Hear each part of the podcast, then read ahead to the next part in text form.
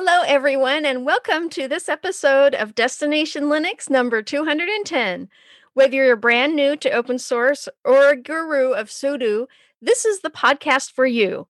My name is Jill, and with me today are the leaders of the tail class on the Snowpiercer, Noah, Michael, and Ryan. I, They I have joined me on the 10 mile train. Yes.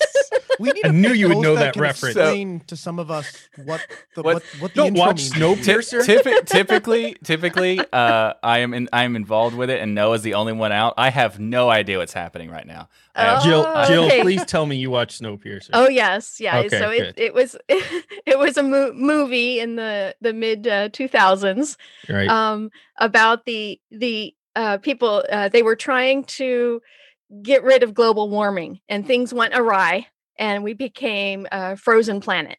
and Oh. all So- civilization is on a train. And yes, new episodes of the TV series start Monday. Are they sponsoring us? That's interesting timing. Yeah. but what are we going to talk about on this show today, Jill? okay, so you've heard us talk about Matrix and Mastodon along with many other decentralized services, but what does that actually mean and why does it matter? Well, this week we're going to deep dive into the various Fediverses to answer these questions. We're also going to cover some recent exciting news from Red Hat, which is guaranteed to make many in the community very, very happy. We will also discuss why Chromium may soon be missing from your dis- distro repository. We also have our tips, tricks, and software picks. All this coming up right now on Destination Linux. So hop on board this train full of penguins. Nice.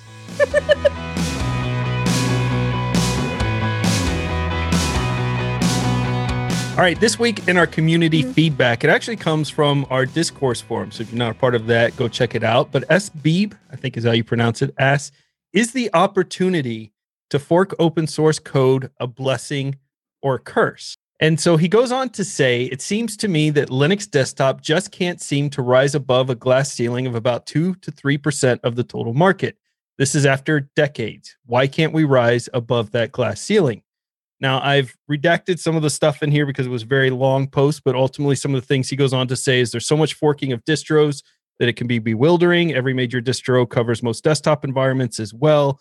Calling these spins, remixes, for example, all the Ubuntu's, all those permutations, try to cover all the possible bases, but in his opinion, only serve to muddy the water and offering people way too many choices. Humans can famously only remember a running list of five to nine things. They don't like being overwhelmed with too many things at once. So, as much as we all like the ability to fork open source code as it acts as a protection of sorts against foul play, do we also overuse that freedom and thereby hold ourselves back by stunting our popularity with not a clear enough vision, not clear enough choices in a direction that everyone can unite around? So the community started responding to this in various ways. Some people disagreed, some people agreed, but I wanted to bring it back to the hosts here because this is something that I've been Mhm. seeing going around multiple times from influencers within the Linux community talking about this. We need to stop creating distros, start focusing on apps and things like that. What say you all? Michael, let's start with you. Well, I think this is this is an interesting and it's, it's a great question, and that should be discussed on a Mhm. big scale, like a much bigger scale, uh, because it's something that we as a community should be wary of. Because for me, I think the answer lies in the middle. It's both a blessing and a curse, and uh, or another way to put it, it's a double-edged sword. So uh, I think it's it's it's great to be able to take something that is open source and make it better. In some cases, this even provides like a bulletproof status in terms of like the code, so that it can't be ruined by bad actors. Uh, for example, like uh, take LibreOffice. Uh, when OpenOffice was the go-to open source Office suite, it was great as long as Sun Microsystems was taking was in control of it. And then when Oracle took over, they effectively ruined the project, causing a need for a fork. And thanks to the structure of open source licensing, it was possible for it to be forked and then become LibreOffice. And I think this is a, a testament to the resiliency and bulletproof nature of open source that it offers through this forking system. Uh, but at the same time, the point about too many choices is a very valid one because too many de- uh, desktop environments is can be confusing and overwhelming to new users, and even too many distros and options and stuff like that can be overwhelming to those same people.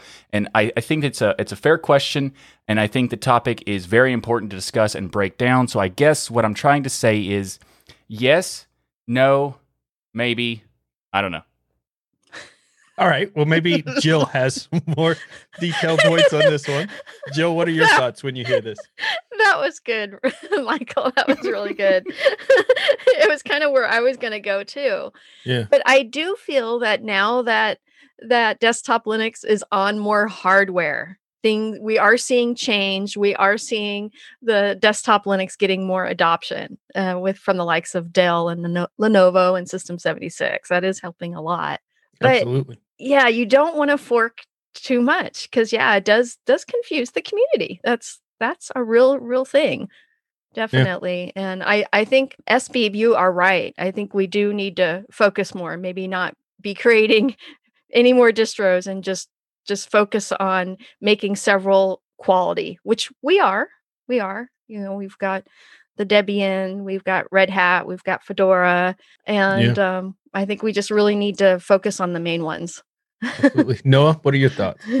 I try to separate what I believe politically from what I believe technologically. So, technologically, I do think that code should be open. I think it should be available for people. And I think that you don't really own a product. You're not really purchasing software. You're just kind of borrowing it if the company ultimately controls if and when you can install it. Not that this is necessarily what defines open source from proprietary software, but one of the big advantages of having access to the source code is it, per- it makes it useless to do those things, right? There's no there's nothing stopping, let's say Blender, from implementing a thing that requires a little hardware key that you have to plug into your computer and then you have to call them and give them a number and then they read you a magic incantation back and then you punch that in then okay now you can use the software right there's nothing stopping them- from coding that but there's also nothing stopping me from from uh, calling up our developer at Altispeed and saying, "Hey, I need you to fork this project, and I need you to take that bit of code out so it doesn't require all that," and then he can do that, right? So there's no point in selling a key. You're better off just selling support on top of that, or providing real value back to the person who's going to use your software. So. Yes, it is true that every time we start to make some progress on the Linux desktop, whatever the cool thing is just immediately gets ported to Windows and Mac. And yes, that can be very frustrating. And yes, it does kind of create Mhm. this artificial glass ceiling because uh, OBS takes off. Oh, finally, Linux is going to take off. This is fantastic. It's only available for Linux right now. This is really great. Oh, wait, no. Then they make the ports for Windows Mac, and then it becomes all one thing. And then, then, and, and now it, it, it is the go-to piece of streaming software, but it really doesn't point people back to Linux. It has, however, pointed people back to open source. I go into a lot of businesses and visit with people. And even five, seven years ago, if you walked into a business, there were a lot of people that had never heard of open source and had never thought about the software licensing that came uh, with the software. But these days, especially in larger organizations, you get CTOs asking, oh, "What's the vendor lock-in look like for that? Uh, what's the data exportability of uh, of that system?" Right? They're asking those questions because one, previous companies have incorporated that into their sales strategy saying hey we don't you, you're not locked into us. We don't have a vendor lock-in thing. We do make it easy to get your data in and out and here are some of the things that you should look at when you're evaluating and then insert you know crm emr whatever it is. Do, do, do bad things happen because the code is open? Of course they do. Of course there are people that are going to take hey those crazy little people over there in the 8% world look at that. They find they have another winner. Great let's pull that over here into the environment we're already comfortable with. Great back to work right? Yes that happens all the time. Yes, it causes a lot of us to want to bang our faces into brick walls sometimes because it's frustrating. But at the same time, those that the, the conversation is being had where those people start looking, they go, man, Blender, uh, VLC, Firefox, uh, uh, you know, all FFmpeg, all of the OBS, all of these really great programs are coming out of this open source thing in this open source world. And so now you see platforms that aren't even open source. They're proprietary platforms um, that they we were working with an animation studio and they use a software called DAZ 3D. Only runs on oh Windows. yes, know that And- well. but yeah, but when you go to DAZ 3D, one of the big things that their salespeople talks about is their commitment to open source. Now they don't understand the term open source because they use it as, as basically like what, they, what they mean to say is open ecosystem.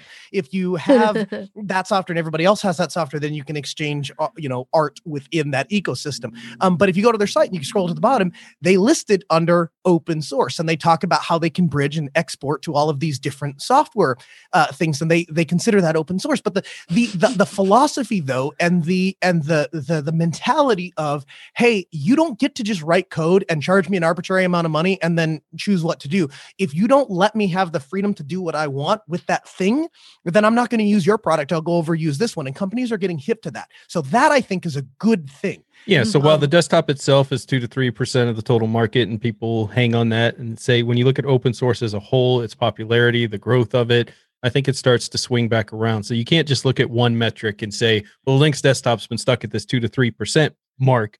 When you look at open source as a whole, I agree with you. Know I've seen the same thing. I've worked in you know the telecom industry for over 20 years open source was never really mentioned stuff existed but it was really never mentioned now it's a Mhm. part of the planning of companies with 40 50,000 people figuring out do we adopt this open source thing so when you look at it from that perspective the hope is of course you want to get that desktop growth in there at some point but at least we're starting to get people to take open source seriously so much so exactly. that they're using it as a marketing term, even incorrectly, just to Yes. say, "Hey, I've got something open source out here," uh, as part of a sales pitch to people. which, um, you know, hopefully we can correct that uh, if you're in I- any I- of you know, those I meetings think, and be like, "Stop," because re- you're not respectfully. really. I think it's probably a little bit more than than a sales pitch. I th- I think I, I do believe that the that the the mentality and the perception is changing. People are moving that direction. They're becoming hip to it, and they're starting to ask those questions. So uh, yeah, we're is saying the same thing. I'm just saying companies Yeah. are using it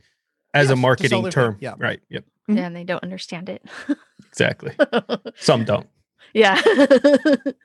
We love hearing from our worldwide community. What we want you to do is get your official DLN mug. We want you to fill it with some coffee, just like I have here. Sit down at your nearest stool and send an email to comments at destinationlinux.org. If you want to be part of the community discussion like this one, then join the DLN forums by going to dlnforum.com.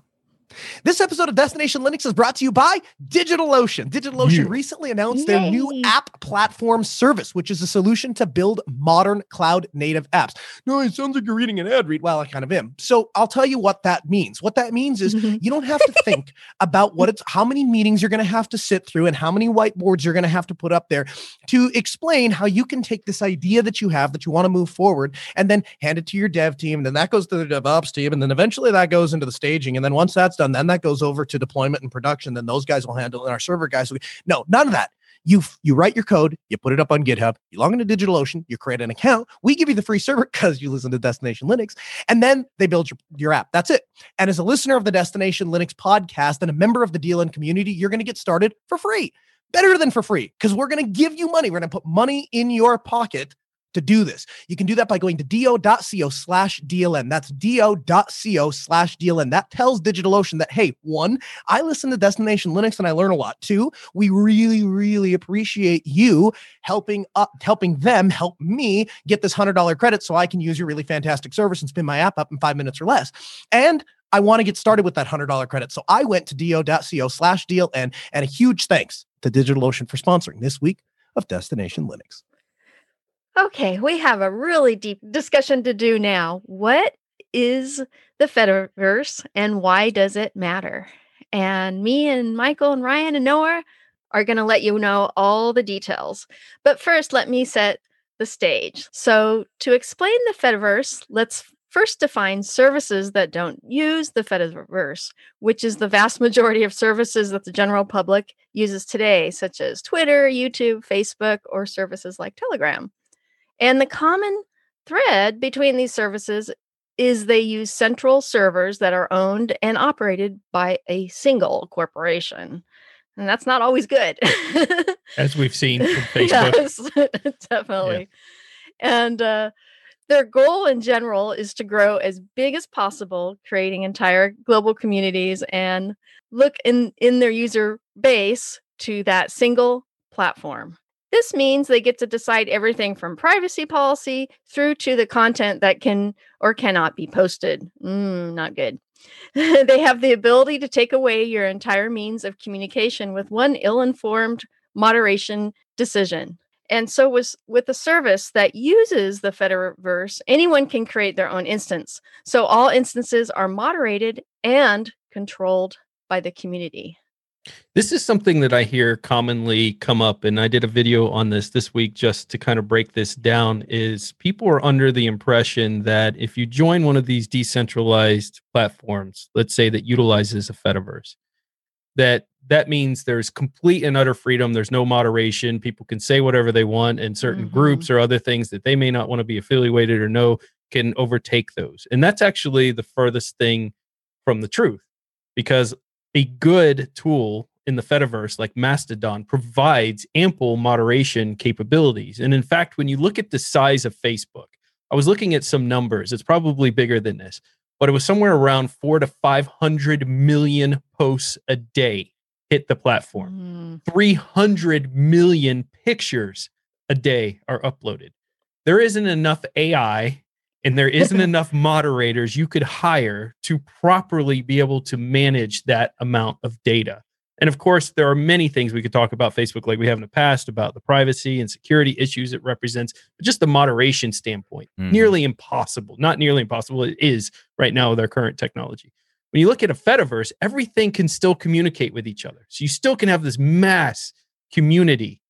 You don't have to say, well, this Fediverse can't talk to this this tool over here and this Fediverse. Everything connects. we have these common protocols. But the cool thing is each individual community sets up its moderation standards. So everyone has you, you now have a small community able to moderate and be involved in it versus trying to moderate all hundreds of millions of users out there on the Fediverse platforms. And to me, when I hear people say that the moderation and things don't exist in these platforms, to me, it's not only does it exist, but it's far superior Mhm. way of moderation than what's out there. It even allows for the user to have moderation on their own side. So you have the admin can do moderation on the server of their own instance. Sure. Then they have the uh, the ability to block other services that are known for having bad actors and stuff like that, and they can block that out and moderate those. But it also means that the user on those services can they can moderate their own access to things. So if they don't want to, if if the the instance they are on does not block a particular server, you can you can block it for your own purposes, so you don't have to deal with it, even if the the server you're on doesn't care. So it gives you not only an option for moderating on the global scale of the federation, it also allows you to do it on an individual level, which is just awesome. Absolutely. Because there are things that people don't want to see. I may not want, I may want to join an instance and I don't want to see politics. I don't want to see what other people are talking about in politics. I Right, just want to know Linux stuff or football or sports. and I have that ability, I have that control within these services. We're going to discuss some of these services that you can use, but because of the the moderation tools and the capabilities of connecting or deconnecting from a specific instance you want to hear from, I have the ability to own that. To me, it's the perfect balance between freedom of speech, right? And also making sure that you have control of what you see and what you engage with. It's it's the best answer that we have right now to those problems in my mind. It, and actually, Ryan, I would take that one step further and say it is the only sustainable answer long term. The reality is this if two people want to engage in a dialogue, no matter how much, maybe nobody else on the entire planet Earth wants to engage in that particular dialogue, and they don't even want to see that dialogue occur. But if two people want to have that dialogue, those two people, A, should be able to do that because that that's the internet right? That's that's your freedom of choice to make that decision. That's why we believe so strongly in in freedom of speech in most countries around the world. So two people should be able to do that. Moderation comes in whereas the things that I, uh, basically content filtering what i don't want to see. And i think if we called it content filtering instead uh, and ref- and and and put the onus on the end user to filter the content that comes to their machine rather than constantly try and push it up to the server operator, constantly try and push it up towards the organization, constantly try to push it up to this idea that, hey, somebody should be in this room and make sure that these people can't say these things or or or or have those conversations near me. Now, certainly in certain circumstances, like you said, you may get to a point where you say, hey, we are trying to set up a server and we're putting our costs and we're, we're maintaining this and, and there's a lot of effort that goes into that. I don't want to do that for any other reason than supporting technology because that's that's why we're doing this. And that's perfectly valid as well. But i i think and we watched this conversation kind of unfold when uh, when the eu wanted to um wanted to basically say hey we should you you platforms basically have to be held accountable for the for the stuff they have you know matrix and others have come up and said hey um, that's really not an effective way to moderate a, a community uh, filters are a much better way to moderate a community but you have to be okay with saying this is what I want to expose myself to, and this is the kind of conversations and kind of collections and kind of groups and kind of uh, content I want to be engaged in, and I'm fine with other people having that same choice. And when we invest in products like this, it, it's it's so important that we understand the the speech when we talk about companies right now reacting to freedom of speech and things and and basically taking people off platforms based on what they said. A lot of that's mob mentality, right? So a Mm, company yeah. doesn't want to be associated with certain content. So the best option they can come up with is well, we're just going to remove it entirely. Anybody that says Yep. anything related to XYZ, it gets Yep. it's gone.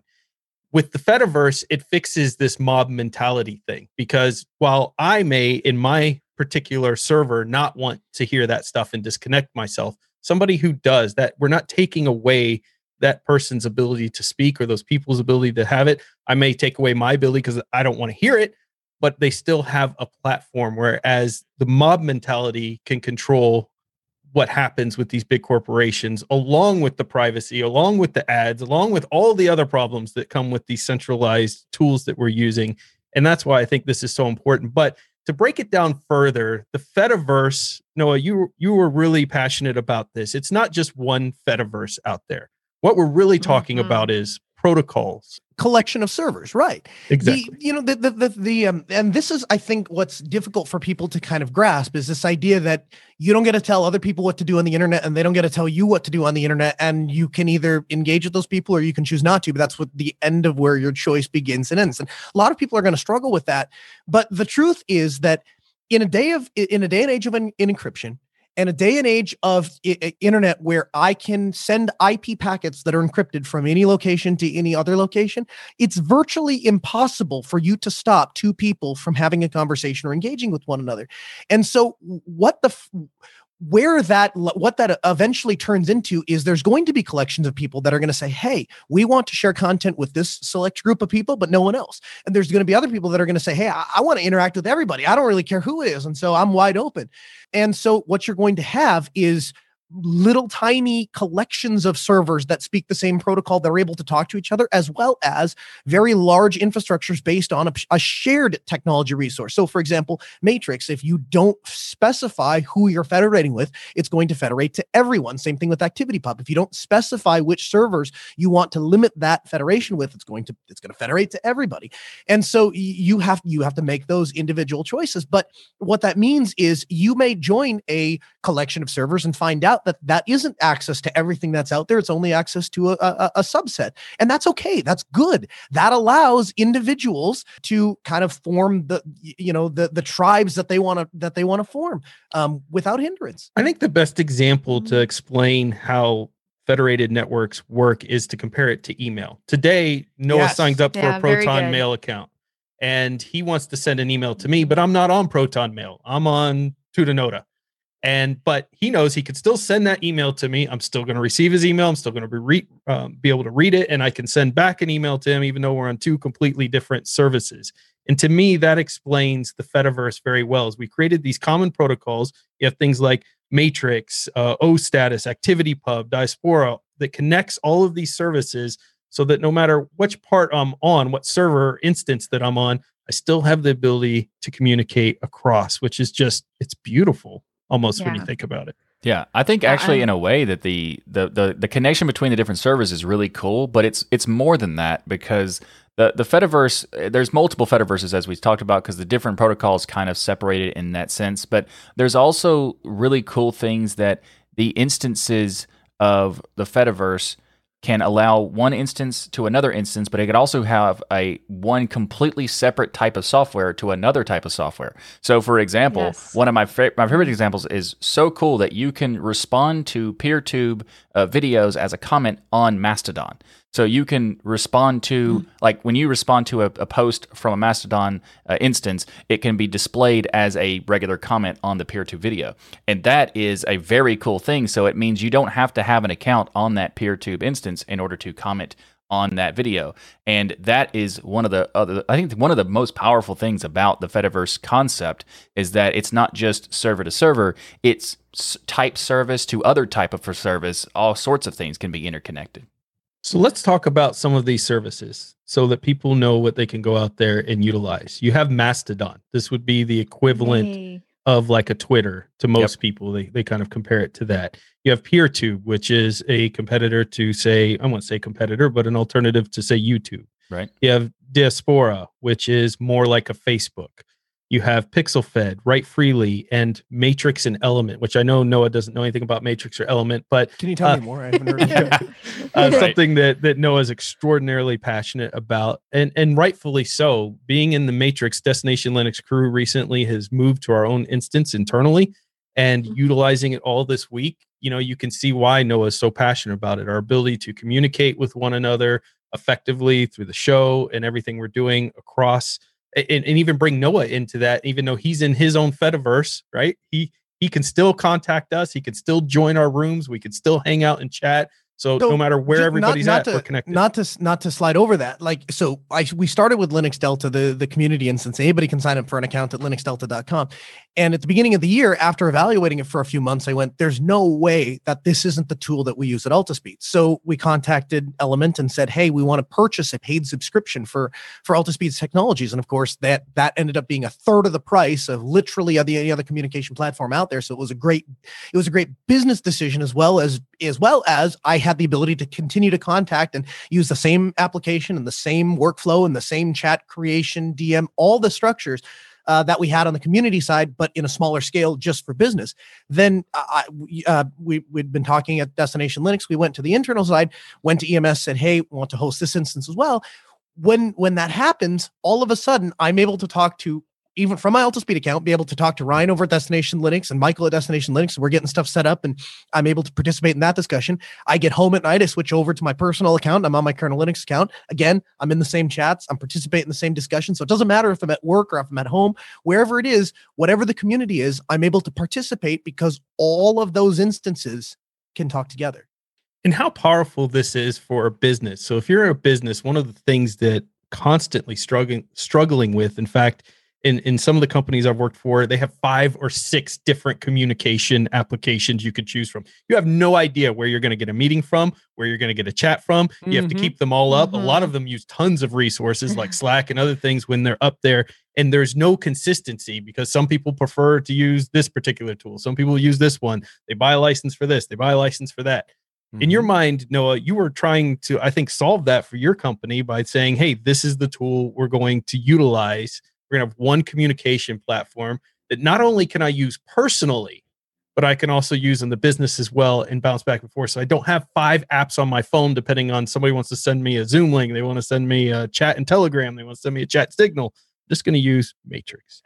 It you know a lot of businesses they we, we i would I, I stood back for a second and just thought when as we onboard these business what do we do? Well we log into the admin portal in teams or or g suite or whatever and we create all the users and we set all their passwords and then we print out documents that say here's your username and your password and you need to change it because uh, we hand it out there's the whole thing and i thought let's see what how that works with element and turns out that the onboarding process, if you treat EMS just like you treat Slack or Office 365 or G Suite, it functions exactly the same. There's one additional piece of information. That's the passphrase for the encryption. Other than that, works exactly the same as any other work communication tool. It just happens to be one, like you said, where with Slack, you get in there and you build the infrastructure and you build your company and you've been working in here for five, six, seven, eight years and you've got all the processes down. You you, you just got the flow.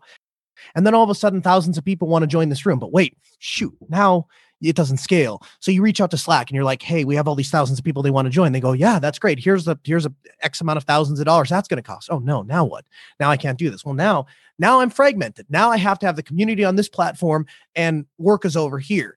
That's never going to happen to Altispeed. That's never going to happen to Destination Linux. That's never going to happen with Ask Noah mm-hmm. because because those tools, the, the thing that we pay for, they don't stop us. EMS doesn't stop you from spinning up a community instance and then talking to those places. So it it's infinitely expandable. And when other businesses spin up and they start running, then we can talk to them too. So it's just the, the, the bigger the system goes, the more the more stable, the more reliable, the better it gets. So when we talk about advantages here, let's go through some. Users are in control of moderation and rules. You get to be an adult again, right? You decide what you see, what you don't. Just like when you're flipping adult. through your television, you get to decide what you want to watch, what you don't. The news channels you want to watch, the ones you don't, shared open protocols to use across all a variety of different services. So we've talked about social media services, we've talked about video and chat services, we've talked about um, just having you know the the chat services and things in there. For instance, Matrix has Rocket Chat enablement and things, so you have multiple services that can be covered within these instances. Communities are smaller, be more moderated. Jill, what are some things that you think are advantages for these type of tools? Oh boy. So you know, just owning your own internal communications, uh, right there. That's powerful. that is so f- powerful, and your freedom of speech for Right. another. Um, there's so many advantages that it was hard for us to come up with disadvantages, but there are a few. What are some of those disadvantages in your mind? Like what are, what are some that that it needs to work on? Because every tool has disadvantages. right? To me, one of the biggest ones is the learning curve for setup and use Yeah. of uh, you know the the Fediverse. Um, it's hard for new users to to learn how to do this, uh, install the software and validate it with other machines. That that can be kind of tricky, but I think they're going to get better and better at um, you know making that a much easier process, especially since there's going to be you know it's going to be adopted more i- on the internet, which is Yeah. really nice. Yeah, the barrier to entry is probably the, the yeah. biggest issue, the biggest disadvantage, but it's also getting easier and easier as it goes. Uh, I think another Yes. disadvantage would probably be like the not having your personalized data stolen from ads. I mean, that's just who. who Oh who- yeah, who, doesn't want our ads? I know we, we data want to give that that data to everybody. Come on, let's bring those ads into the Fediverse. I'm I'm kidding. Don't do yeah, that. that's Don't do that. I want to, I want to, I want to, uh, I want to, I don't want to skim past the onboarding here because this is something I put a lot of thought into. And if I sat down with the average business owner and sign them up for Office 365 or sign them up for G Suite, most of them have no clue what to do. They might be able to go and create the users. They probably figure Mhm. that part out. Um, but actually, like setting up the passwords and configuring IMAP and getting everything synced and Azure synced for me, none of that they're going to be able to figure out, right? So they hire an IT company or they have an internal IT person say, "Hey, we need you to onboard these accounts," right?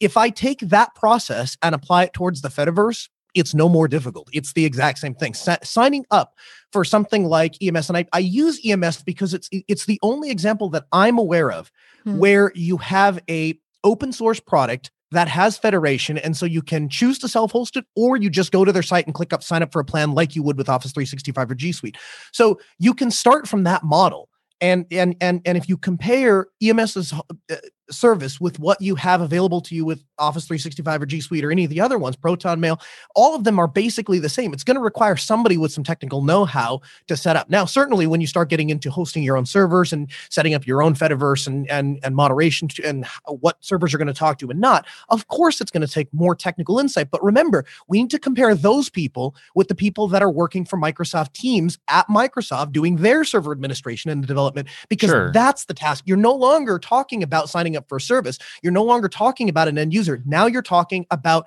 being part of the platform's infrastructure. Right. That's a server administration task. I think you're you're right about the concept Yeah. of the business perspective, and I agree completely in terms of like comparing. It applies set- to individuals. It's still it's still different because with an individual you don't really have that option to get an uh, you know signing up with a Why? IT team a company to, to to teach you how to do these things because No, but I'm saying you, as an individual, you can go over to element.im and click on sign up, right? Well I mean Element IO but anyway the, the point is is that IO, it's yeah. still not it's still not simple. That's why tutorials exist to explain how to do them. And I, I it's, again, I, I I respectfully disagree. How is it not simple? You click on you click on to plans, you click it's on not It's simple, not simple. but I, I agree. When you compare it to something like a telegram or signal where you put your phone number in you choose your username and you're done it's very different than most your average users do not understand it's- what am i what am i joining? What service am i joining? What fediverse am i joining? What's this encryption thing? What are these Mhm. options? Why do i have two places So- to search why did these for emojis pop up for community? no reason the One- QR so one, so one at a time. So one at a time. So I went to element.linuxdelta.com. I have two options: sign in or create account. If I click on create account, I have to supply three things: a username, a password, and the email is even optional. So really, I just have to pick a username, pick a password, and click register. That is no more difficult of a sign up process than any other service on the internet. In fact, Except for the fact that they also have to know that this, that instance exists and they have to know how to get to that instance stuff. but that, would be the that but again so again you at that point you're now talking about now you're talking about branding and promotion so now we're talking about Sure. my ability to promote element.linuxdelta.com the way that discord promotes theirs but again okay, I, I just think I think we're going off on, into the- the weeds. I we're think, not here's no we're not and here, here's why we have to be able to set be, just because federation and open source allows one tool to accomplish the same thing that took seven other proprietary tools to do does not mean that we, that that one tool should get should be compared to any one aspect of the proprietary tools. You so we can't so in other words we can't say because you have the ability to host a number of different element instances that it's unclear which one a user should go to to sign up. That would be like saying, well, if Discord had open source and people could host multiple discords instead of uh, real multiple discords, not just create multiple little instances within discord.com, people could actually do that. They would have the exact same problem. But because Sure. Discord doesn't support that feature, because it's all under one site, that issue doesn't exist. So if you want to compare apples to apples, then you have to take something like matrix.org and say, okay, is it any harder to sign up on, on, on matrix.org for an element account than it is to sign up on Discord? And of course, the answer to that is no. you don't have to do apples to apples because it's not the same. Like you do, they are different things, and it is a disadvantage to have the onboarding structure that it is. And it's it's okay. it's easier to get an account on name anything else. Uh, you, you know, and this and this is not against Matrix. This is against most the, like the Fediverse has this disadvantage, but that's also part of its Can advantage you- can and you- value of having this to me- interconnection. could you explain to me where where my misunderstanding of Uh, where you- my where, could you explain to me where my analogy is wrong? If if I take let, let's say matrix.org because that is the public facing instance of element, right? If you compare that to let's say Discord, can you can can you explain to me how if we if we ignore all of the other instances that are out there for a moment and we're just comparing matrix.org to discord how is it any harder to click on try now and sign up for an account with just your because again, you're trying to say apples to apples, and they're different things because of the different instance structure. With with Discord, you have it doesn't have to be though. Like we could we could ignore all of the other instances and all we could t- focus on or talk about is matrix.org and it would function the same. You would have all of the same benefits of Federation, but you wouldn't you wouldn't have to worry about any of those other instances. It would still work. The difference, But have okay, one place to sign up. there's multiple differences of, of like okay one so if you want to do encryption one of the main things about matrix is encryption D- discord doesn't have encryption so you can just Mm-hmm. Guarantee that it's not there but with with, Right. ma- with matrix it's difficult to set up encryption if you don't know how to do it in the first place that's one example That's true. But Uh, it's no more difficult. Hold on. It's no more difficult to set up than than Signal or any other encrypted app. well a signal you just put your phone number in and you're done so that no, that that's not true at all. That's not true at all. There's so the so Signal you, uh, syncs up those keys to a master key file, and then that gets redistributed. That's what the QR code scanning thing does uh, when Right. you go from one client to the next. Which Matrix implements? But if someone is if someone is on Signal is also in your contact a- account, they are automatically connected to you on Signal, so they can just connect to Yes. you at, at any point. How about we So- don't go down this chain too much because I don't think it's particularly interesting to people. And also, I think that it's a agree Sure. to disagree. I think certain parts are going to be slightly more difficult, or we can even say just different than what you may expect from a different service. But at the end of the day, I think we're all arguing the same thing, which is that these are these tools are definitely useful. I mm-hmm. think they're definitely the future. They provide Yes, more protection. Yeah. more moderation, more capabilities than the Agreed. alternatives to them, and that's really what we should be sh- be talking Right. about. And I, I think that while interfaces and the different tools and things that we use to access them, there's always going to be improvements. I'd say that about any application, Signal, Discord, any of them out there. Where I wish it had this, I wish it had Mhm. that, and they don't. But I think you're more likely to get it in services like this because, for instance, I know that Noah had certain things that he wanted as a company. If we get other companies Mhm. into the federated services, guess what they're going to do? Companies have money and they need this fixed because it makes the money to fix it. So they're going to fund these projects. They're going to get in, Mhm. in there. And then we, as the users, get the benefit as well from the features that they pull in, which is what makes the Fediverse such an awesome Fediverses, I should say, such an awesome concept. There are other decentralized tools out there, such as Mhm.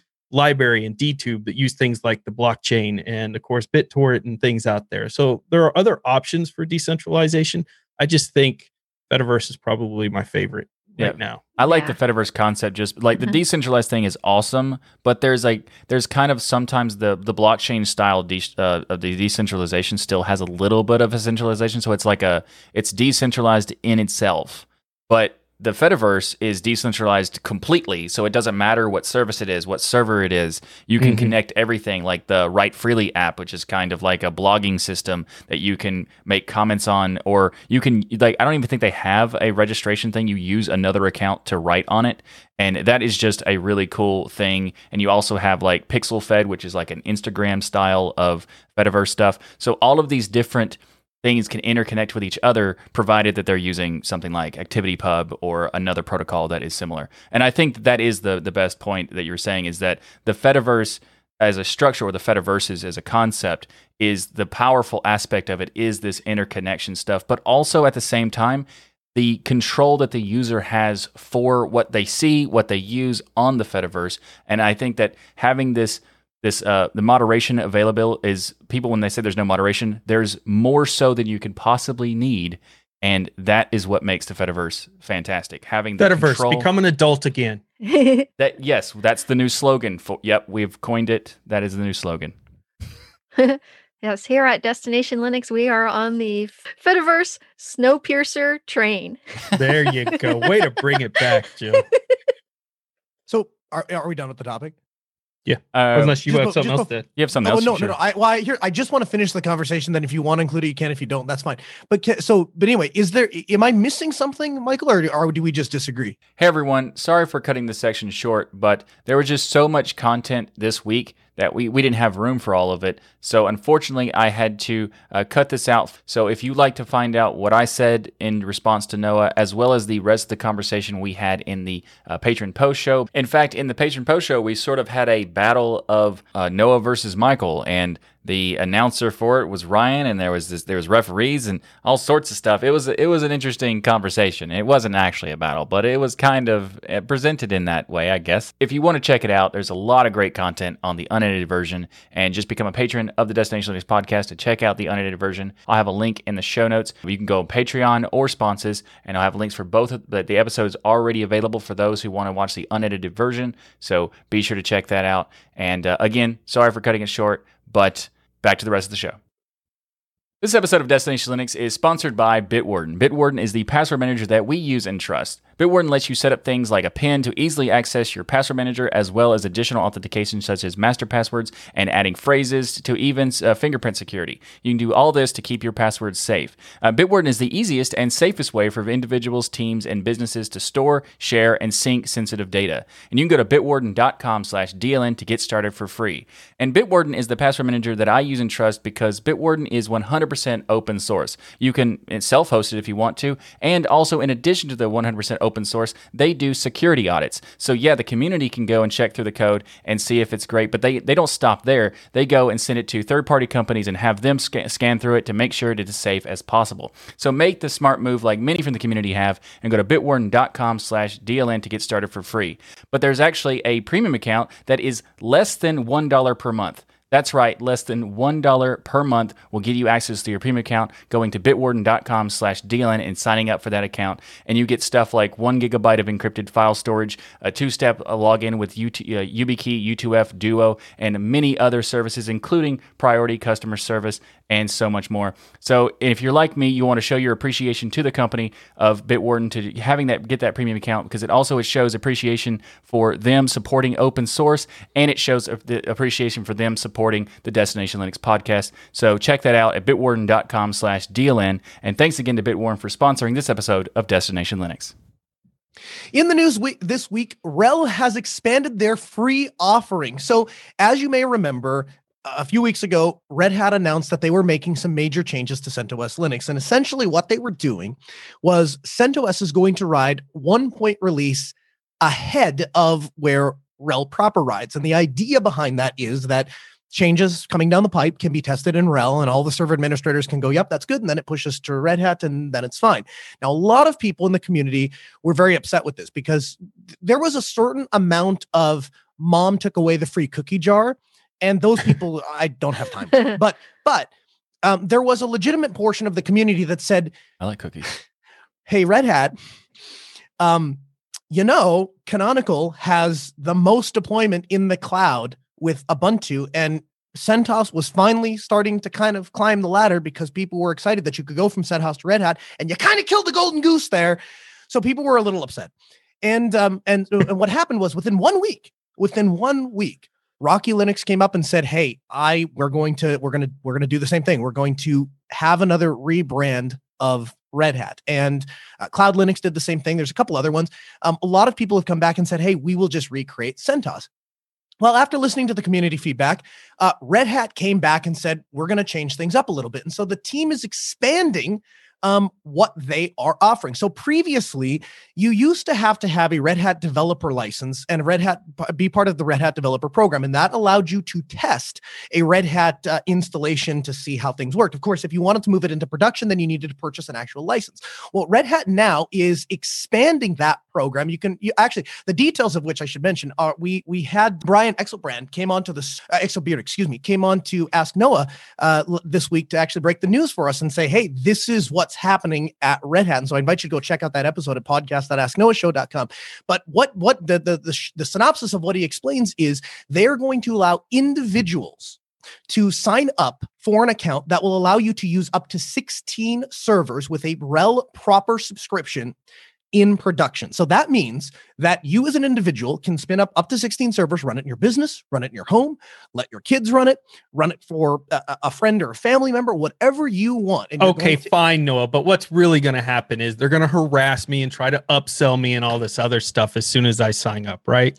So if you want to upgrade mm. to a hmm. supported RHEL subscription, it, it, it will be an easy process to do that. But no, they want individuals to play and test. So no, you're not going to be contacted. You're not going to be harassed. Nicely done, um, Really, really, what they're looking for, what they're trying to do here is offer people access to the same code base that you have on RHEL with the same updates that you had on RHEL. Because remember, on CentOS, you did not get security updates at the same speed that Red Hat got them. Red Hat paid subscriptions got them sooner. Now, this isn't a perfect answer for two reasons. One is you're still beholden to Red Hat the company, and is a legal agreement with Red Hat the company that can change at any time. And so that's not ideal because it's not a community controlled operating system anymore. It is directly controlled from Red Hat.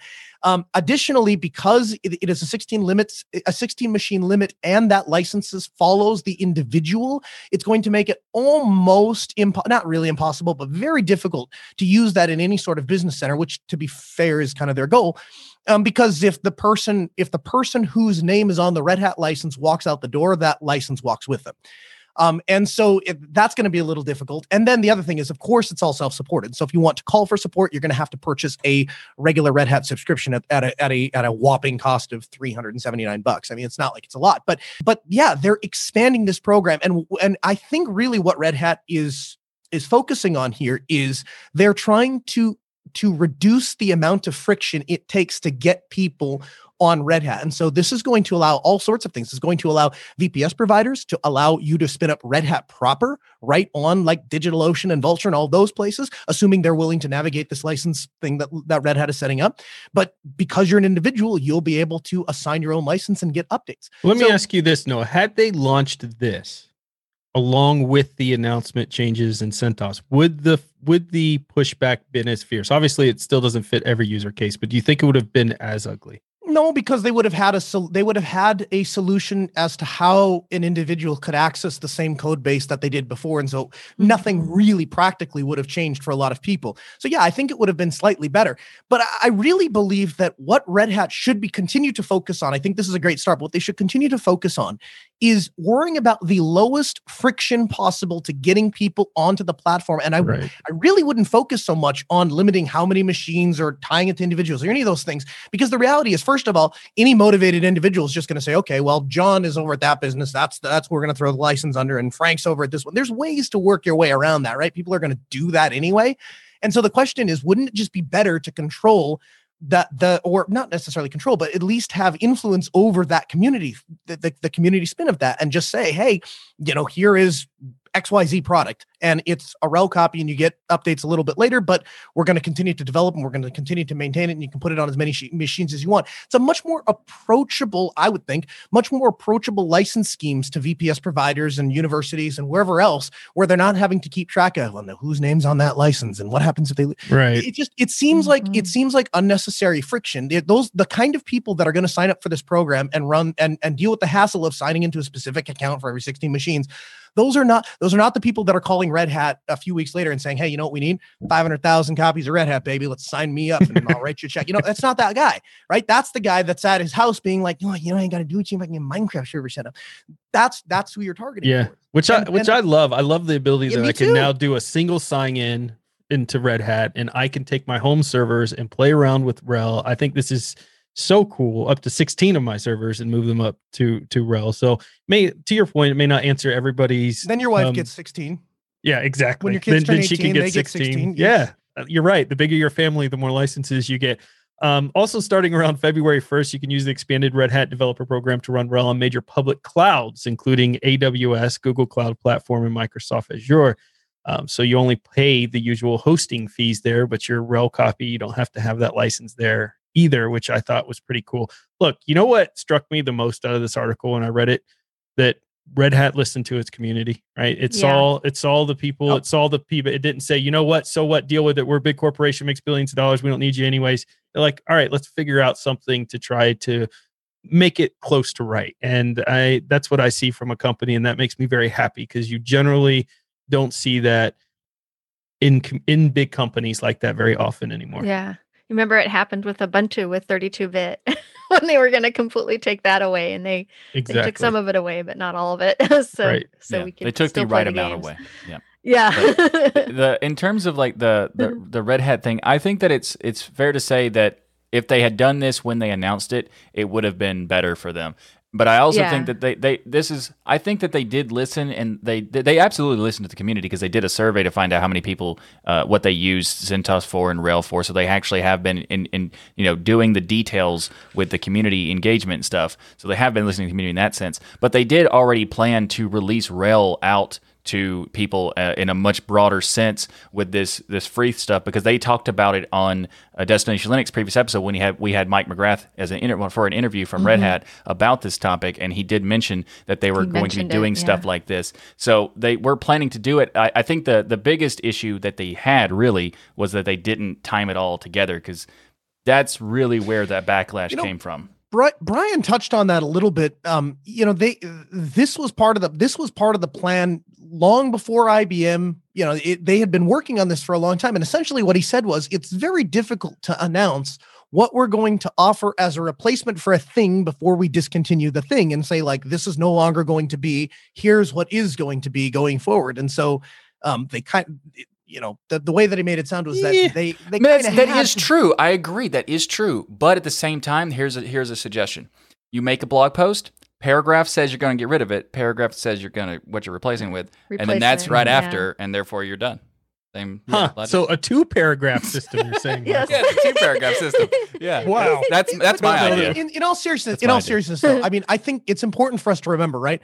I doubt it's that simple. I think if it was simple Oh, it's just definitely not that paragraph- simple. I get that Yeah. a for billion sure. dollar company. I'm sure if the four, if, if us four Yahoos can figure it out, I'm sure there's somebody at Red Hat that said, "Hey, you know what? Maybe we should just announce all this stuff right at once." And I'm sure there was a, they had a reason uh, for saying no. Right. I tell Um, I'm just I'm just making a joke about it. It's it's definitely an Yeah. issue that there was there's definitely going to be some legal uh, stuff they have to, you know, they have to cross the i's and dot the t's, of course. So, like getting all that stuff out there, uh, I get that. But it was just more of like the sense of I, if, if they would have done this, it would have been more more uh, beneficial for them. They wouldn't have as much backlash. They still would get backlash anyway because making a change Anytime you change, yeah, you- anybody Yeah. hates everybody hates change, right? So not Mhm. everybody, but uh, the everybody, Everybody. everybody hates change. Yeah.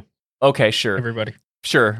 Depending on the scenario, I would also have to agree that I do hate change. But okay, fair enough. Uh, but I think that it would be easier for those changes to be accepted with those things were already there. But for me personally, I think that this is fantastic. I, I've, I've I've always wanted to use RHEL, but I've always been super cheap. Uh, so I typically used uh, CentOS.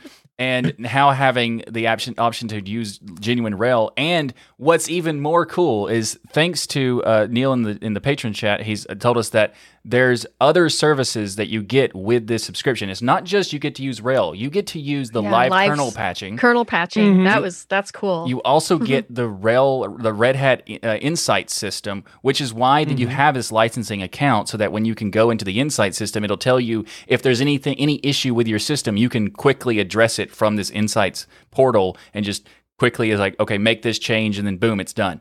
That's awesome. And I didn't know it existed because I never had the chance to run RHEL. And now that I can, I am super excited. I don't know if I need 16 even, but uh, I'll come up with something. You do need 16. It's, it's like anything else. Once you once you get one server, you need 16. Probably. Then 32, then 45. Yep.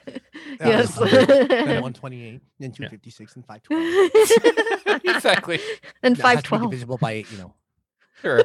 sure. So let's move on to something else that's uh, that's happening related to distros, but this one is a, a kind of a negative topic, and that is that there are some distributions that are considering removing Chromium or at least removing certain features of Chromium inside of their repos because a Google dev has caused quite a stir within the Linux community when they mentioned that the APIs that allows Google Sync will no longer be supported outside of Google Chrome, which means Chromium, Chromium OS, or anything based on either of those. Kind of an We issue. told you. So- we told you this was going to happen. For all the years we've been doing this podcast, what have we been saying? You give control to one single engine, they're going to get everybody on board, then they're Pretty going to start stripping away features. We told you if you've been listening, you knew this was coming. And this is just the beginning. I promise you, this is just the beginning. Yeah. They're testing the waters here. I mean, you make a good point. I agree. That's we we have said that before, and this is probably just the beginning because Google has done weird stuff related to Chromium on multiple occasions. Uh, they even tried to put binary blobs in there, violating their own license completely. So uh, Oh, you, yeah, who knows what they'll try to do? But uh, yeah, they're, they're removing features is not uncommon for Google, so it it makes sense that this is only the first stage of that process. But uh, this is something that is happening that. Uh, it, the community of open source packages and maintainers have all expressed their frustration with this move. Uh, but according to the post, the reason wasn't cost or in, of infrastructure or even a security thing. In the beginning, they kind of implied it was sort of a security thing because the way it was worded in the, the removal. But really, they came back and said it's not. And they said that they just want to secure their APIs essentially. And by that, they mean they just want Google Chrome to have control of the APIs. And what's weird about it is that multiple distributions have talked about the fact that they were given permission to use these APIs. It's not like they were, you know, these APIs were just, they were taken and they didn't have permission uh, because they were talking about security originally. But it also meant that the they, they talked about the, the Google Chrome APIs are also public. So it is technically possible to take the Google Chrome APIs and put it into Chromium, but that will violate the terms of service, and therefore the distros won't do that because that is, you know, that will open them up Proprietary software issues. so much less complex, isn't it? Wait, Jeez, okay, na- give me a we're not. break. We're. I never said. I'm sorry, that. I was going down that road. No, you didn't. But it's just it's amazing to me the complexity of this nonsense we have to deal with because Yes. of these Oh licenses yeah, yeah, yeah. and things. Because open source is so here. complicated Yeah, for sure. yeah. yeah. But this is um this is interesting because we have res- uh, responses from Arch, Fedora, Debian, Slackware, OpenSUSE, and all sorts of stuff has stated that they will remove the Chromium browsers or in Good. some way or change it if, if if if necessary. So some of them are some of them are actually saying that they're just going to leave it as is, and if it breaks, it breaks. And the other ones are saying that they're just going to, like Fedora, for example, has already removed the API functionality. So the next update will just uh, disable this weird broken thing that Google's doing anyway. Uh, and so you then- can't sync your your bookmarks. You can't sync the passwords. Right. You can't sync anything, thanks Yes. to Google's change here that has no real reasoning behind it at all, other than now we have control of the entire browser market and the engine. And so, haha, we win by Right. And you- Quote a you- very wise man who just five minutes ago said, "We told you this was coming." Like, what? Why? why else? Uh, Let me ask you something. Is Microsoft having problems getting access to that Google API in their Edge browser? Hmm.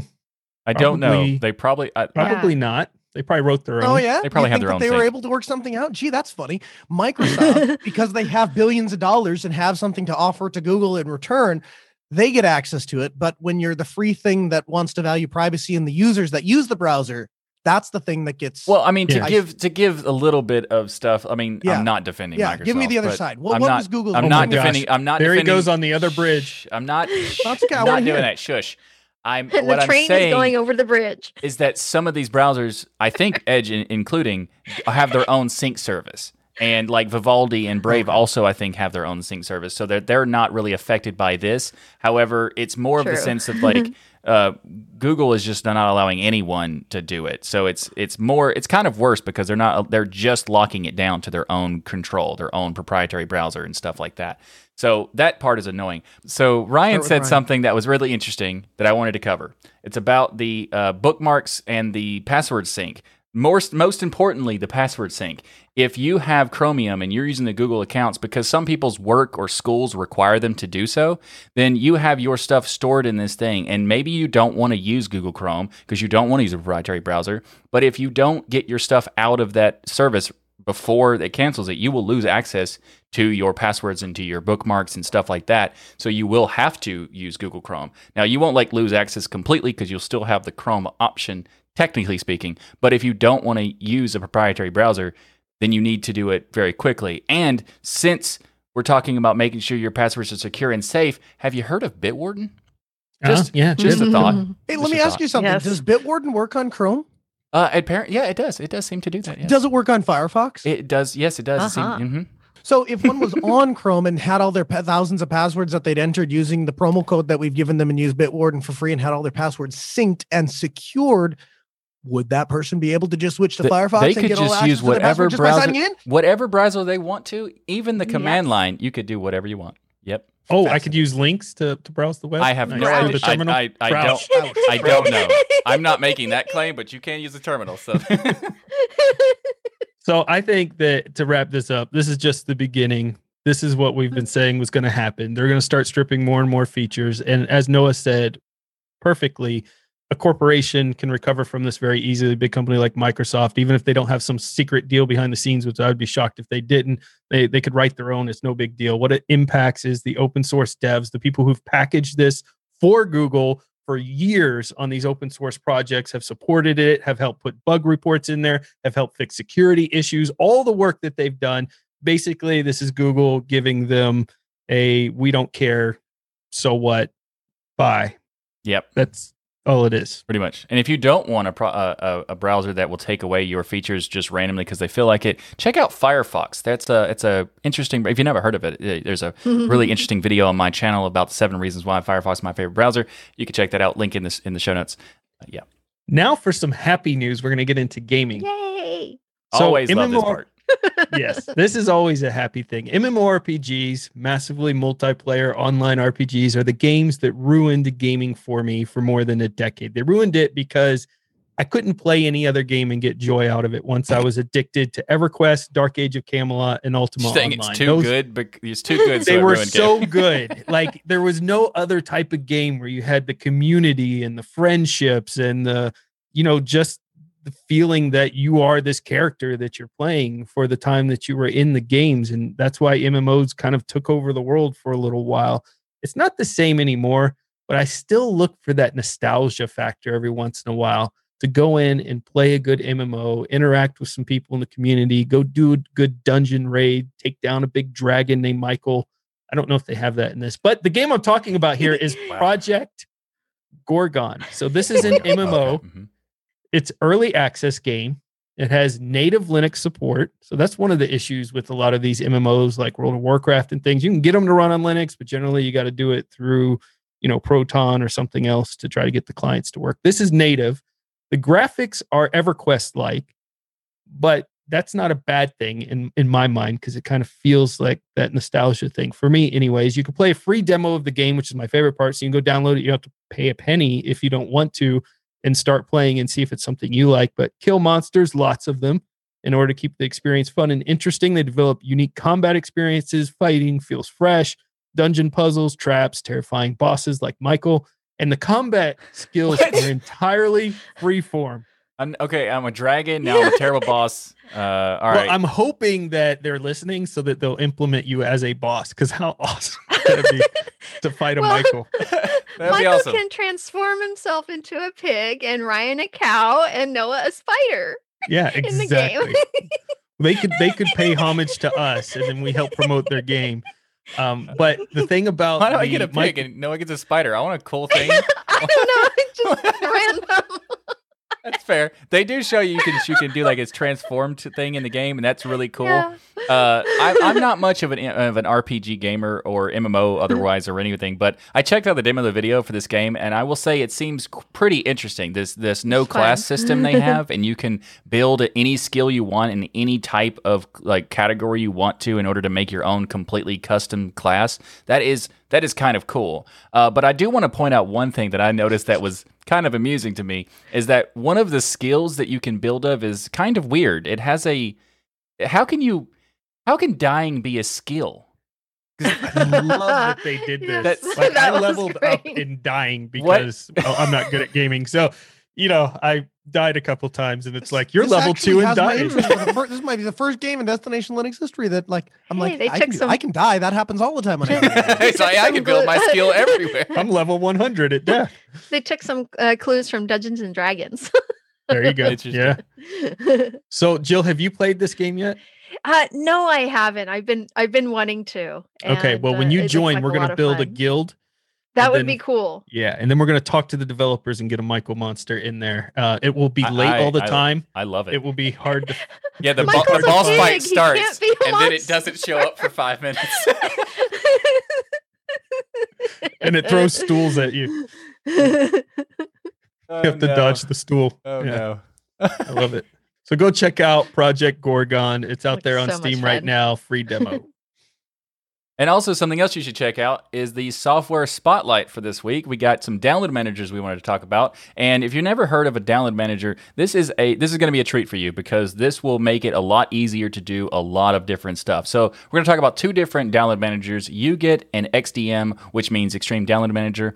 And these are powerful tools that increase download speed. And the way they do this is in a variety of, of methods. So they have multiple connections that allow you to download from different servers. So you can have multiple servers and multiple connections from the same servers and combine those streams of, of data into one single file when it's complete. So that makes it faster. So instead of having to download one at a, like one stream at a time or one connection at a time, you can actually have multiples in case the server limits you in some ways, or you have multiple servers making it easier for those servers to. It's kind of like sort of a federated download in a way. Not exactly, but you know. Mm-hmm. Anyway, it also allows you to place these downloads into a queue to download as many as possible. So you, this means you can add a bunch of things to download and not worry about your internet being saturated because it won't start downloading everything all at once like a browser would do.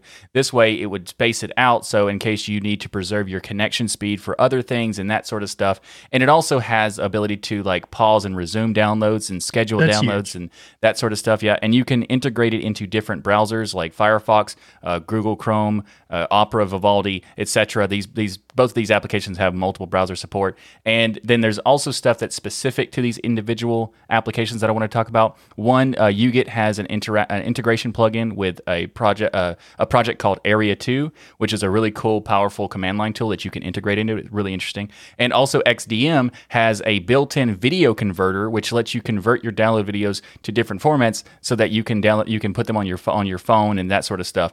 Very very cool. We'll have links to both of those in the show notes, so check those out. This week, we're continuing our coverage of Git. Now, if you've been following along at this point, you can initiate a repository, clone a repository, add and sign files, make a commit, connect to a remote repository, push to the remote, and even create and switch branches. Now, we're going to talk about what you do if you make a mistake. This is where revert comes in. And if I'm honest with you, this is really where Git starts to show its power. So, your first step is to make sure to get the history so you know which commit to revert for. You do this by using git space log tac tac oneline. Then you can type git space revert and add the number corresponding to the commit. Now, if you don't really, this might be a little hard to, to visualize in your head, but I'll, I'll tell you how we've used this functionality at Altispeed. and might bring it home a little bit. So our GitLab account is tied to our Matrix instant. And so there is a dev channel, and anytime anything is changed in any of our repositories, it posts a message into that room. And so if you're just sitting on, you get a notification, hey, this this repo- this thing changed. And of course, it has that number of the commit. So when we have an issue with something, we say, hey, software broke, our developers will say, this is the commit number that broke this, or this is the commit we'd have have to undo to fix that. Or this is the commit we used to fix this problem. And so if there's an issue with that commit, that's how we reference that change to the code. Nice. And that change is unique to that specific repository and that specific software change and that specific collection of code. And so we can undo parts of code while leaving everything that happened before, since, or after intact. Uh, very, very useful tool. Now, if this doesn't make a whole lot of sense to you. You say, What is Git? How do I get started? Well, we've covered all of this. Go back and watch the backlog of Destination Linux. Each week we cover it and come back next week for the continuation of our exploration with Git. All right. So, a big thank you to each and every one of you by supporting us, by watching or listening to Destination Linux. Thank you to all these beautiful people across all of these various Yay. platforms that have joined us here live today on Sunday. If you want more DL, become a patron. Like the people sitting in here, the super secret room behind the The scenes with us recording right now that you can't see. Yeah, Yeah. in our recording stadium. Oh, stadium. I love it. Yes. There the we go. recording stadium. You get a bunch of perks like unedited versions of the show, VIP access to events and live recordings of Destination Linux every single Sunday. But you also get to hang out for the patron only after chat, which is not live. And they get to ask all kinds of questions like, I mean, Michael, why li- did you buy live, a It's stool? just not streamed, right? yeah, it's not streamed. It's- Well, yeah, it's just live, but not streamed. And We're- we're also, this here. because the stool is super exp- inexpensive and therefore a good deal. Don't answer the question. It's for patrons only to know. Oh, my so bad. come out, My bad. come on and hang out with the crew. Muted now. Oh, oh. You're muted. No. No, we can't hear you. Aw, no, I broke the internet. it. No, still Can't Oh. I'll do I'll do Noah's part as Noah. Up. In addition, guys, every Sunday, 1 p.m. Eastern, live.com. Oh my god. You didn't. You didn't have enough Red Bull. Work on it. It. or Give a little more Red McDonald's Bull. before. Am, am I? Uh, am Yep, I, you're back. Oh, we can hear you now. Oh, I'm back. Oh, good. hear you now. Okay, I can do my part now. In addition, every Sunday at 1 p.m. Eastern, we'll be live at dlnlive.com. The best part, everyone is welcome. Every single Linux loving human being on earth is invited to watch the recording of Destination Linux Live each and every week. We can't wait to see you there in the chat. Love that man's fire. right? And you can go right now to dlnstore.com to pick up some swag, and you can have t-shirts, hoodies, mugs, uh, t- stickers. We actually got a bunch of other stuff coming too. So check it out. Go to dlnstore.com to get your own DLN swag, and all sorts of great stuff is there. And to get stuff like the Linux is Everywhere t-shirt, it's a shirt we designed to show that whether or not you know that Linux is there, it probably is. So go to dlnstore.com to check it out.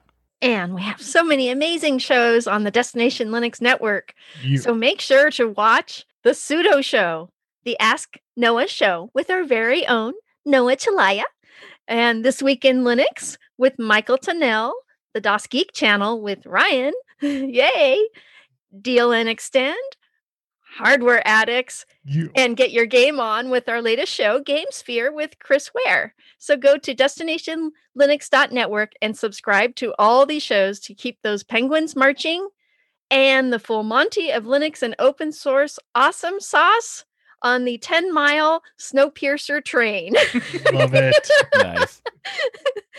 and everybody have a great week. And remember that the journey itself is just as important as the destination. Oh boy. See you next week. Thanks, everyone. See you next week. bye bye. All right, patrons, you can turn on your cameras, turn on I your can't mics. nail the yeah, and you can't nail the. I can't. I couldn't. You're right. You're right.